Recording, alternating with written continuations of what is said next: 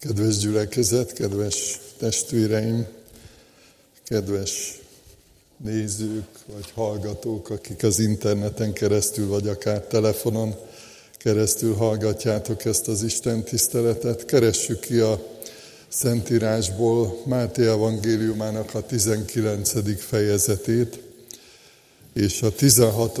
verstől kezdődő szakaszt fogjuk elolvasni. Kérem, hogy fennállva hallgassuk meg az igét. Máté evangélium a 19. fejezetéből a 16. verstől.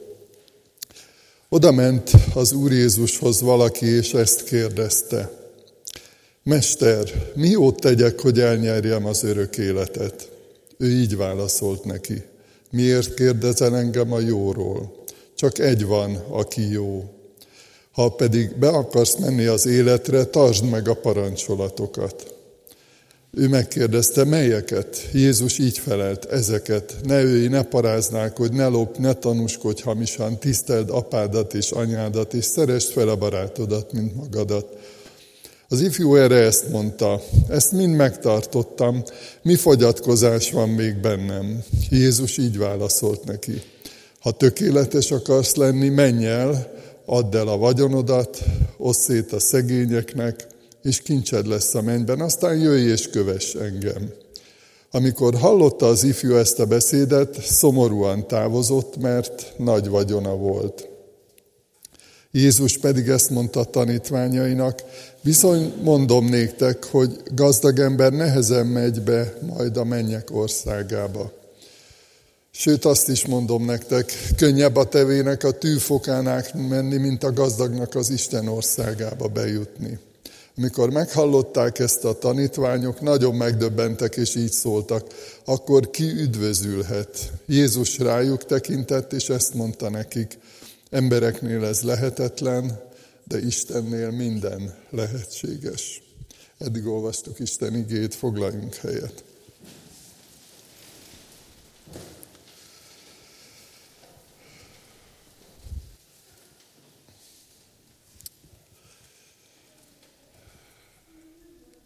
Az a címe ennek a ma délelőttnek, amit én most szeretnék veletek megosztani, hogy soha nem elég.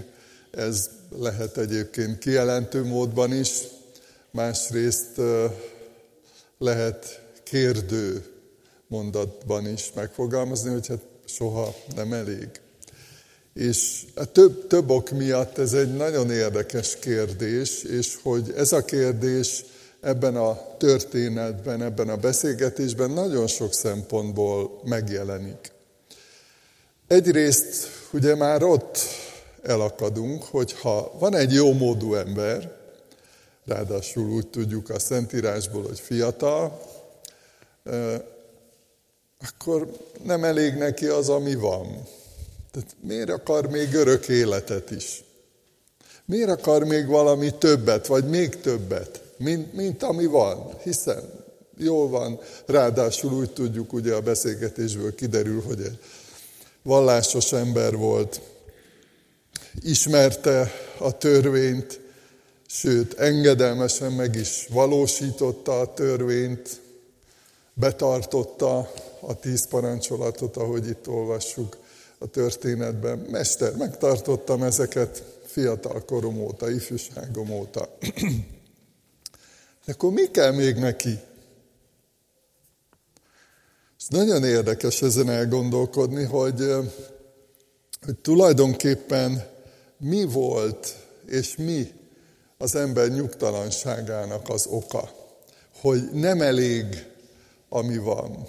És az a bátorító, hogy ha ezt érezzük, vagy ezt érzi valaki, vagy amit Dorka elmondott, hogy, hogy érezte Isten hiányát és, és vágyott Isten után, hogy, hogy tényleg teremtettségünknél fogva, amiatt, hogy minket Isten teremtett, Isten adott nekünk életet, és úgy vagyunk, most hadd mondjam, így normálisak is, úgy vagyunk jók, meg úgy érezzük magunkat jól, hogyha ha Istennel közösségben vagyunk. Egy olyan kapcsolatban, ami a valóságos hitnek a lényege. Mert hogy nem egy filozófia, nem egy világnézet csupán az, hogy mi hiszünk Istenben, hanem egy kötődés, egy kapcsolódás, egy ragaszkodás.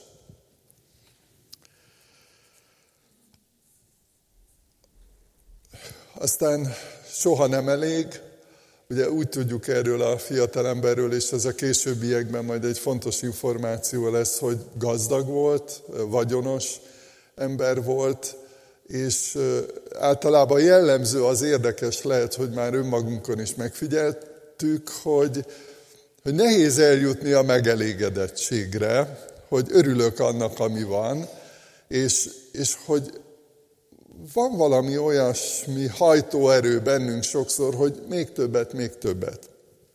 Aztán, ha Isten szemszögéből, Isten oldaláról nézzük meg ezt a kérdést, hogy soha nem elég, ugye hát egy, egy kiváló emberrel találkozott, beszélgettek, megosztották egymással a gondolataikat, és azt mondja neki az Úr Jézus, hogy még van valami, ami hiányzik belőled.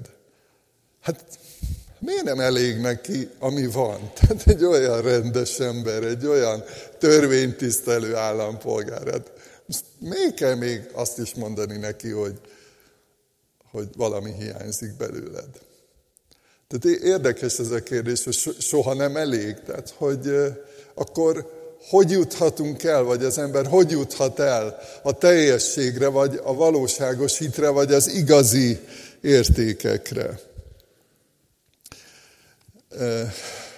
A, a múlt héten a samáriai asszony történetéről szólt az igehirdetés, és nagyon tanulságos, hogy, hogy ezek a nagyszerű dolgok, ezek a csodák úgy történnek meg sokszor, hogy Jézussal találkoznak az emberek, beszélgetnek az emberek, és, és ez a beszélgetés is mondhatjuk azt, hogy, hogy jól indult.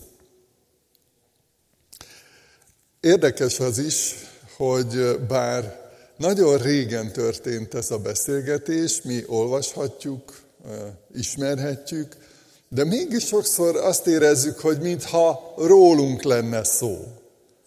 Nem elméletekről csupán, hanem valahol mi is benne vagyunk ebben a, a történetben, hiszen nekünk is vannak vágyaink, Nekünk is vannak kérdéseink a, a valósággal, az örökké valósággal kapcsolatban is, és tapasztalhatjuk azt, hogy személyes üzenetet is hordoz. Mester, mi jót tegyek, hogy elnyerjem az örök életet? Ezt kérdezte ez a fiatal ember.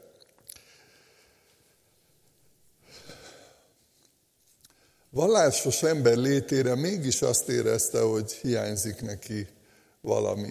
A teljes élet, az igazi élet. Ugye sokszor küzdködünk így a kifejezésekkel, a szavakkal, hogy, hogy hogy mondjuk el azt, amit nem lehet elmondani, vagy, vagy mivel más dimenziókról van szó, más, a valóságnak egy másik oldaláról, nehezen találjuk az emberi szavakat, kifejezéseket arra, hogy megfogalmazunk, hogy mi az, vagy ki az, vagy pontosan hogyan írjuk körül azt, hogy, hogy mire van szükségünk.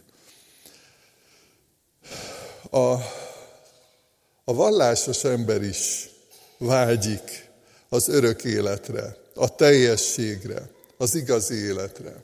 És az a megdöbbentő egyébként, hogyha mondjuk ateistaként vagy istentelen emberként valaki őszinte, akkor még ők is megfogalmazzák, vagy ő is megfogalmazza, hogy, hogy valami hiányzik.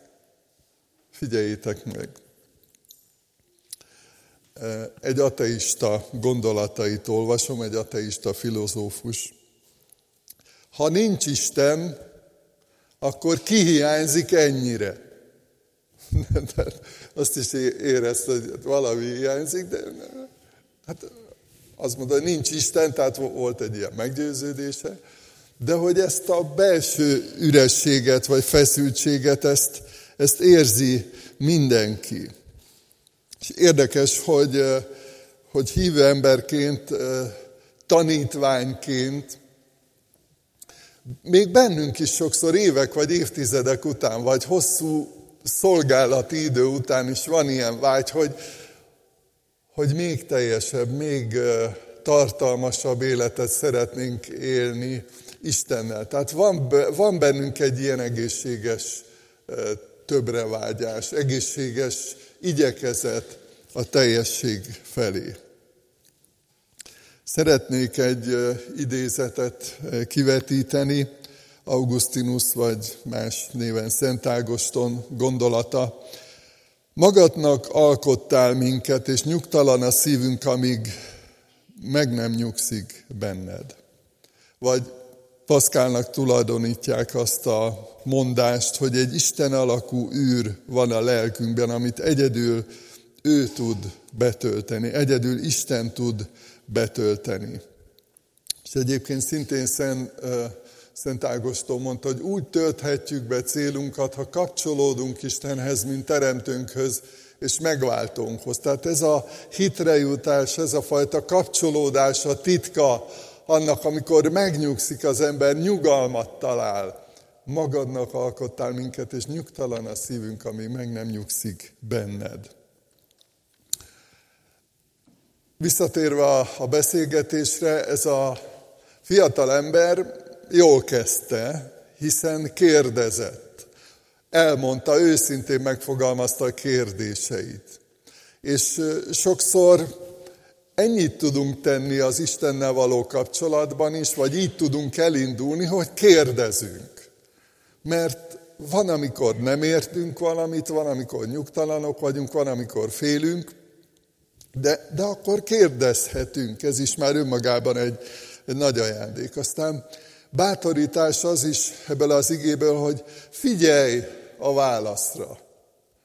Tehát, hogyha kérdezel, akkor figyelj is a válaszra. Mert nem tudom ti, hogy tapasztaltátok akár a saját küzdelmeitekben, akár más embereken, ahogy esetleg tapasztaljuk, hogy hogy néha annyira elmerülünk a kérdéseinkben, a problémaköreinkben, vagy a problémáinkban, hogy nem, nem figyelünk a megoldásra, a válaszra. Elhangzik a válasz, de nem mindig jut el hozzánk.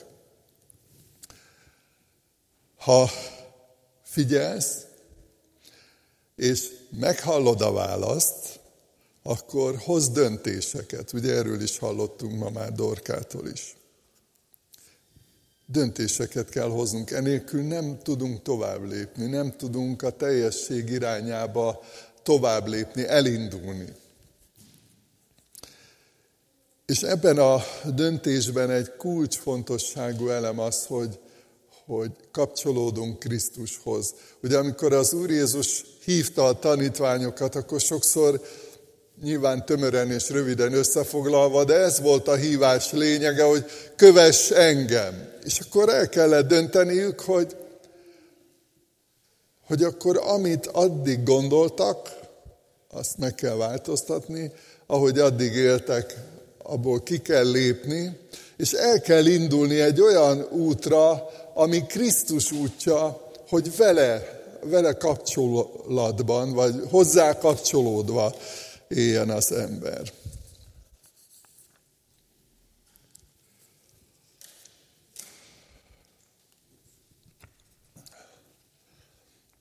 Egy pár szót hadd mondjak erről a vagyonról, eh, mert hogy kiderül a beszélgetésből, a történetből az, hogy, hogy eh, a vagyon volt, illetve a Biblia, ahogy fogalmaz, a pénz szerelme volt a problémája ennek a fiatalembernek. Tehát a vagyonhoz való kötődés. Szeretett volna a teljesség irányába lépni, szeretett volna még inkább kapcsolódni Istenhez, vagy, vagy Jézus Krisztushoz, de, de nem tudott elszakadni attól, amiben volt. Vagy inkább így mondom, nem akart elszakadni. Nagyon érdekes és elgondolkodtató egyébként, hogy az Ószövetségi Szentírásban is, ahogy elolvassuk az ígéreteket, nagyon sokszor a, a jólét, a vagyon, az anyagi értékek, értékek, mint egy áldás ígéretként jelennek meg. Tehát, hogyha ha hiszel, ha Istennel jársz, hogyha Isten szereted, akkor, akkor ő megáld téged, mert hogy részesülsz Istenből, Isten ajándékaiból és Isten értékeiből. Részed lesz, és hát persze, hogy annak ilyen következményei is vannak.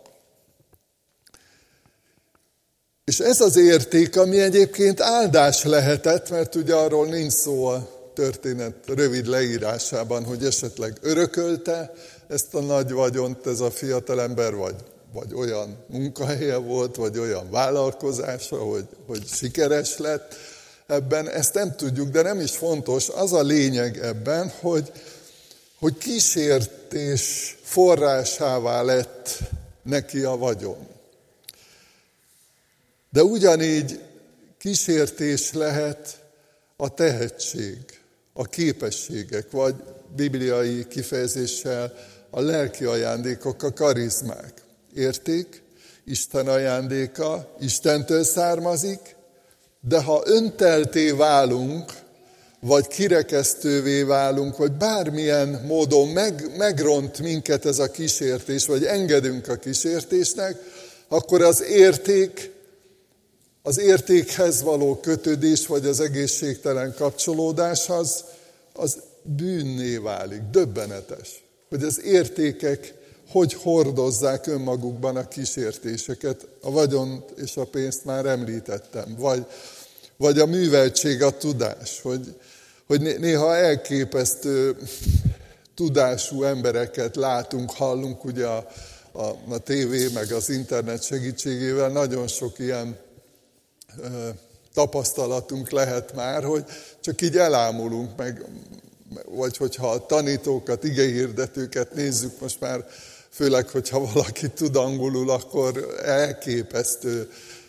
mennyi kiváló igehirdetést tud hallani, nézni, látni, és, és mérhetetlenül sok ajándék és tudás és ismeret és műveltség van embereknek a birtokában, ami szintén kísértésé válhat, vagy kísértést hordoz önmagában, mert hogyha valaki büszkévé válik, vagy, vagy lenéz másokat, akiknek nincs olyan tudásuk, akkor vége a történetnek. Tehát akkor az érték rosszá válik benne, tehát önmagát rontja el az ember, vagy rontja meg ezzel, hogyha enged a kísértésnek. Vagy mondhatnám a hatalom, vagy az erőt, amikor az ember az erejét a, az erő fitoktatásra használja, vagy a hatalmát másoknak a leigázására, vagy eltaposására használja. Mennyi ilyet látunk, és,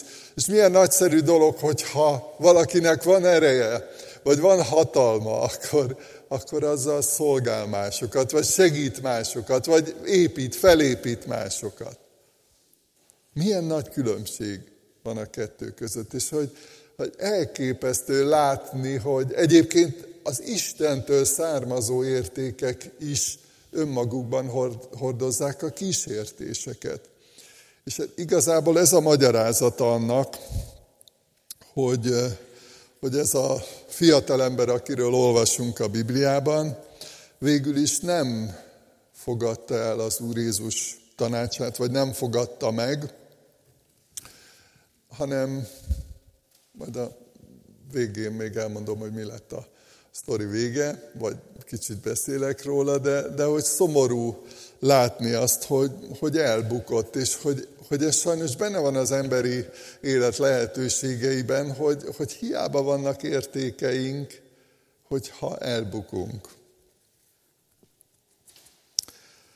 A vagyonról még annyit valaki így fogalmazta meg, hogy a a földhöz köt egyrészt, tehát nagyon erősen a, a földi élethez kapcsolhat a vagyon, ez is egyfajta kísértés, és éppen ezért lehet, hogy elvonja a figyelmünket, és ez is rajtunk múlik egyébként, hogy mennyire hagyjuk magunkat kiszolgáltatni, de, de hogy le, leköti a, a gondolatainkat, nincs időnk, nincs erőnk, nincs figyelmünk arra, hogy, hogy, hogy az örökké való valósággal foglalkozzunk.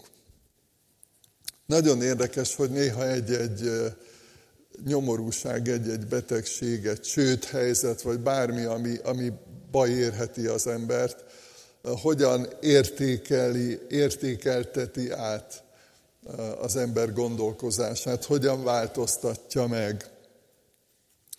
Amikor rájön, hogy nem tudja élvezni, nem tud neki örülni, már, már minden pénzét, minden vagyonát odaadná a gyógyulásért, de, de nincs rá esély. És hogy, hogy egy pillanat alatt, vagy akár rövidebb, vagy hosszabb idő alatt kiderülhet, hogy, hogy ez a fajta kötődés a, a vagyonhoz, a földhöz, a földi élethez, ez mennyire rossz irányba viszi el az embert. Azt mondta az Úr Jézus ennek a fiatalembernek, hogy egy hiányod vagy hiányosságod van. Ugye röviden említettem is a pénz szerelme. Minden rossznak a gyökere a pénz szerelme, ezt mondja, ezt írja Pálapostól.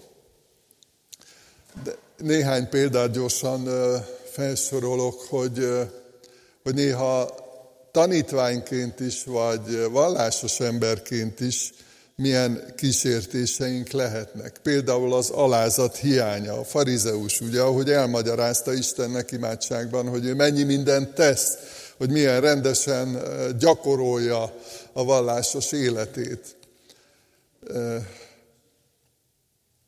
Egyébként úgy tűnt, vagy a külső szemlélő számára úgy tűnhet, hogy minden rendben van, de hogy Isten hallja ezeket az imádságokat, és, és tudja, hogy mire gondolunk, milyen érzéseink vannak. És az alázat hiánya, hát az nagy baj. Mert ugye aki megalázza magát, azt felmagasztalja Isten, aki pedig felmagasztalja magát, azt megalázza. Vagy éppen a helytelen önismeret. Gazdag vagyok, meggazdagodtam, nincs szükségem semmire, és azt mondja az Úr Jézus annak a gyülekezetnek, hogy hát nem tudod, nem veszed észre, nem látod, hogy te vagy a nyomorult, a szánalmas, a szegény, a mezítelen. Nem látták magukat, nem Isten fényében, nem Isten igének a tükrében látták magukat. Vagy éppen az efézusi gyülekezetnek írja azt, János apostol, ugye Jézus Krisztus üzenete, hogy az a panaszom ellenet, hogy elhagytad az első szeretetedet, és egyébként nagyon sok tekintetben megdicséri őket, tehát elismeri azt, amit csinálnak, meg ahogy csinálják, csak van egy baj, de hogy az igazából nagyon nagy baj. Ez is érdekes, hogy de nem, nem tűnik olyan nagy tragédiának, hogyha működik egy szervezet, mondjuk maradjunk az Efézusi gyülekezetnél, vagy a szeretet témájánál, Hát miért, miért olyan nagy baj, ha nem szeretik egymást az emberek, nem? Hát működik, vannak istentiszteletek, rendezvények, mint egy intézmény, kiválóan működnek a dolgok, és azt mondja az Úr Jézus, hogy halálos. Halálos veszély, vagy vírus, vagy szellemi vírus, vagy hogy mondja. Nagyon nagy baj. Vagy éppen az ismeret hiánya. A korintusi gyülekezetet tanítja Pálapostól, hogy nem elég az, hogyha mindenféle lelki ajándéknak a birtokában vagytok, és nagyszerű adottságaitok, és tehetségeitek, és karizmátok van. Istentől kell bölcsesség, tudás, ismeret ahhoz, hogy ez hogy érkezik Istentől, és hogy ezt hogy gyakoroljuk, hogy használjuk. E- ezért van e, egy nagyon egyszerű és világos használati útmutató ezzel kapcsolatban, egy nagyon világos tanítás. Mert hiába vagyunk erősek, meg hiába vannak értékeink, hogyha hiányzik az ismeret, az Isten ismeret, a bölcsesség. Egy nagyon kis egyszerű példa, ugye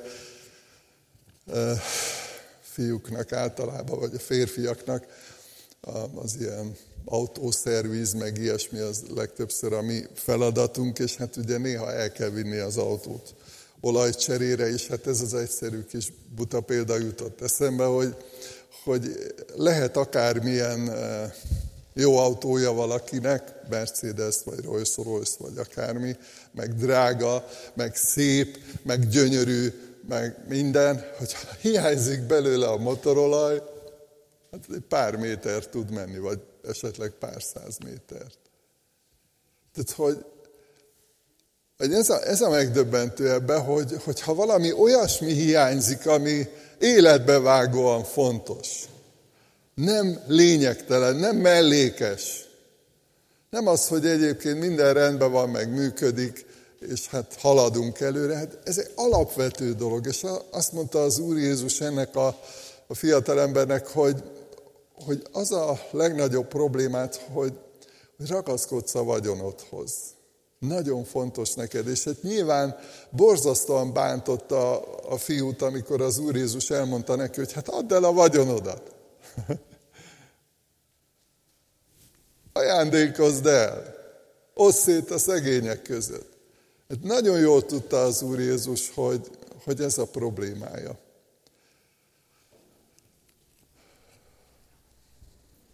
Ez nem azt jelenti egyébként, hogy mindenkinek minden értékét, ingóságait, vagy ingatlanjait azonnal el kell adni és szét kell osztani a szegények között. Egyébként ma is van ilyen, hogy csinálnak ilyet az emberek, hívők az Úr Jézus tanítása nyomán, de ez nem egy ilyen jellegű egyetemes elvárás az Úr Jézus részéről, hanem inkább abban segít, hogy, hogy megtaláljuk, ha van ilyen, ami, ami belőlünk hiányzik, ami bennünk egy ilyen egészségtelen kötődés.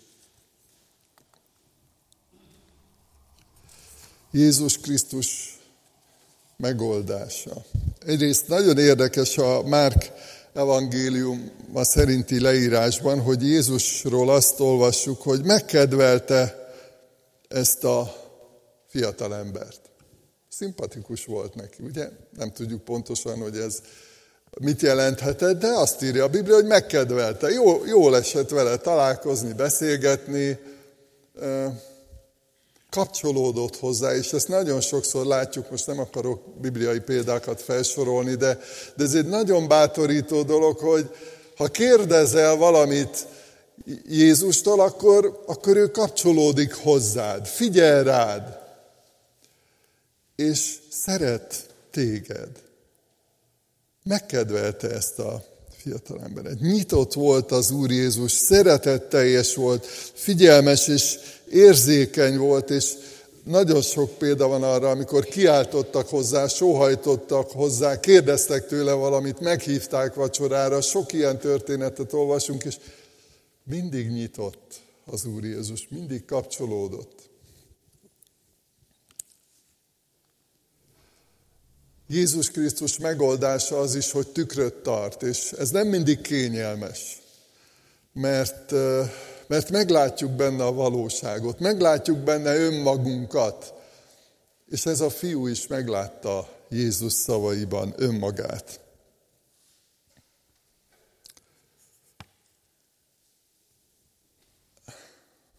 Akkor is, ha első pillanatban kellemetlen meglátni önmagunkat az Isten igének a tükrében, de mégis nagyszerű dolog. Mégis nagyszerű dolog. Hát biztos vagyok benne, hogyha otthonról elindultok valahova dolgozni, vagy valamelyik rokonhoz, mindegy, és előtte belenéztek a tükörbe, és látjátok, hogy valami baj van a látványjal, akkor nem haraguztok meg a tükörre, hanem örültök, hogy jaj, de jó, hogy hogy észrevettem időben, és, és úgy tudok elindulni, hogy rendezem, rendbe teszem magam. Jézus mindig ezzel a, az indítékkal tartja elénk a tükröt, hogy, hogy legyen lehetőségünk kiigazítani, megigazítani magunkat. Legyen lehetőségünk a bűnbánatra, a bűnvallásra, a rendeződésre, a a, a megkötözöttségeknek a, a, a letételére, vagy elengedni azt, amihez eddig nagyon ragaszkodtunk. Ugye ez a fiú a, a vagyonához ragaszkodott. És Ami még szintén nagyon bátorító, Jézus Krisztus nagyon világos és pontos útmutatást ad. Menj el, add el a vagyonodat, oszd szét a szegények között. Ezt nem lehet félreérteni, ez nagyon egyértelmű, hogy ez hogy kell csinálni, vagy mit kell csinálni. Jézus Krisztust akkor sem lehetett félreérteni. Ez a, mondjam így, feladat. És egy nagyon érdekes összefüggésre szeretnék még itt utalni, hogy ugye néha gondolkodunk azon, hogy akár a mi megtérésünk, vagy embereknek a megtérése mennyiben Istenem múlik, és mennyiben emberi felelősség. És ezen jókat lehet egyébként vitatkozni. És ez a történet ennek a megértésében nagyon sokat segít. Van egy Jézusi, mondjuk így diagnózis, megmondja, megmutatja, őszintén elmondja, hogy mi a baj. Van egy nagyon világos utasítás, hogy mit csinálj, hogy hogy rendezd el, hogy hogy tedd le, hogy szabadulj meg ettől a függőségtől. Van egy világos isteni szándék és akarat, amit kijelent, elmond Jézus, és van egy emberi felelősség is ebben, hogy most mit kezdesz ezzel az információval, mit kezdesz ezzel a gondolattal. Hallgatsz Istenre, vagy visszautasítod őt? Figyelsz rá, engedelmeskedsz, vagy azt mondod, hogy hát ez nekem nem kell, vagy ilyen áron nem kell.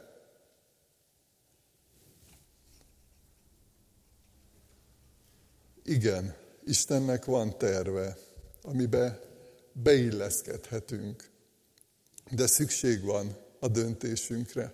Szükség van arra, hogy egy adott pillanatban, amikor meghalljuk Jézus szavát, azt mondjuk, hogy igen, ez nekem kell, és így akarom csinálni, és lépéseket teszek. És ebben vannak emberi, vannak földi kockázatok, még a vagyont illető, vagy az emberi kapcsolatokat illető kockázatok is vannak benne. De hát ez az élet ez az igazi élet, ugye ez az igazi érték, a valóságos hit, a teljesség, az örök élet. Ugye úgy kezdődik az egész, hogy mit tegyek, hogy elnyerjem az örök életet, mert hogy az ember vágyik vissza Isten közelébe. Hozzunk döntést, hogyha megmutatott ma Isten valamit, hogy hiányzik belőlünk, hozzuk meg ezt a döntést. Vállaljuk fel ezt a döntést. Azt olvastuk, hogy ami az embereknek lehetetlen, az Istennek lehetséges. És ezért is fontos kapcsolódni hozzá, mert nekünk tényleg a saját erőforrásainkból nincs arra lehetőségünk, hogy megjavítsuk magunkat, de Istennél van erő, van hatalom, van bölcsesség arra, hogy ő meg tud minket változtatni, ahogy kiárasztja ránk az ő lelkét, és új emberré tesz, más emberré tesz. Ezért mondja, az, az Istennek minden lehetséges, még az is, hogy engem megváltoztasson. Még az is, hogy, hogy azt a hiányt, ami, amitől szenvedek, azt, azt ő betöltse. És végül hogyan tovább. A 22. versben azt olvastuk, hogy ez a fiú szomorúan távozott. Sajnos a Bibliában sem minden történetnek happy end a vége, ennek például nem.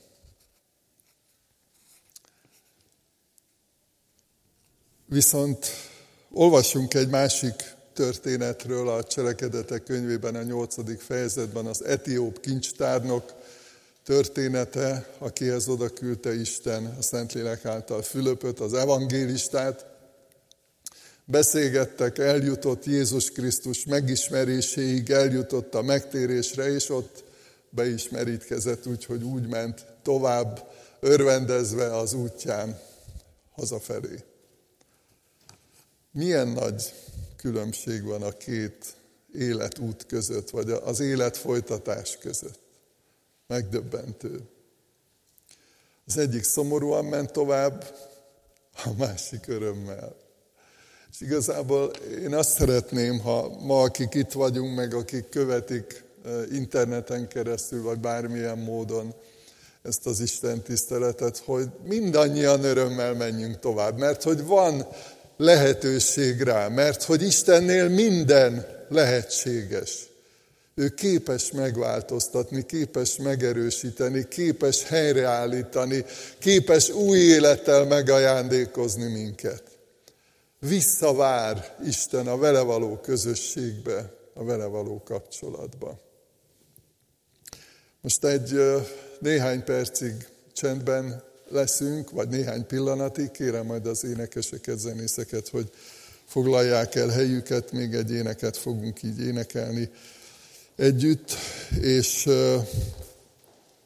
és bátorítok mindenkit, hogy ebben a következő néhány másodpercben csendben válaszoljunk Jézus Krisztus igéjére, Jézus Krisztus szavaira. Hajtsuk meg a fejünket, és imádkozzunk.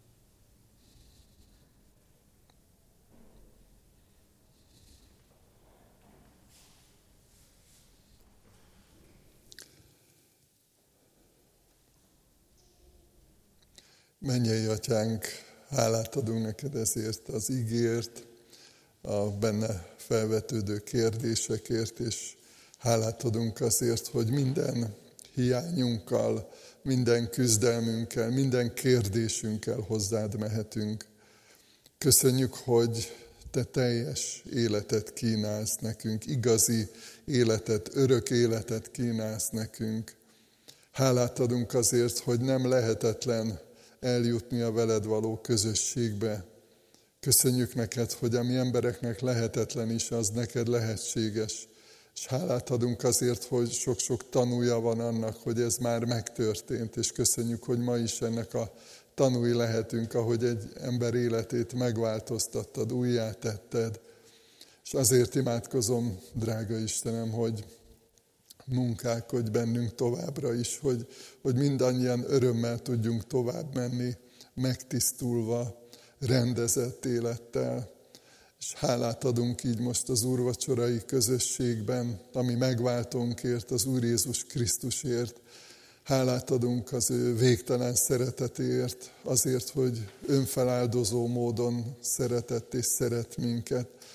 Hálát adunk a bűnért való engesztelő áldozatért, hogy nem kell félnünk a kárhozattól, nem kell félnünk a, az ítélettől, mert megmentettél minket az Úr Jézus Krisztus áldozata, szeretete által.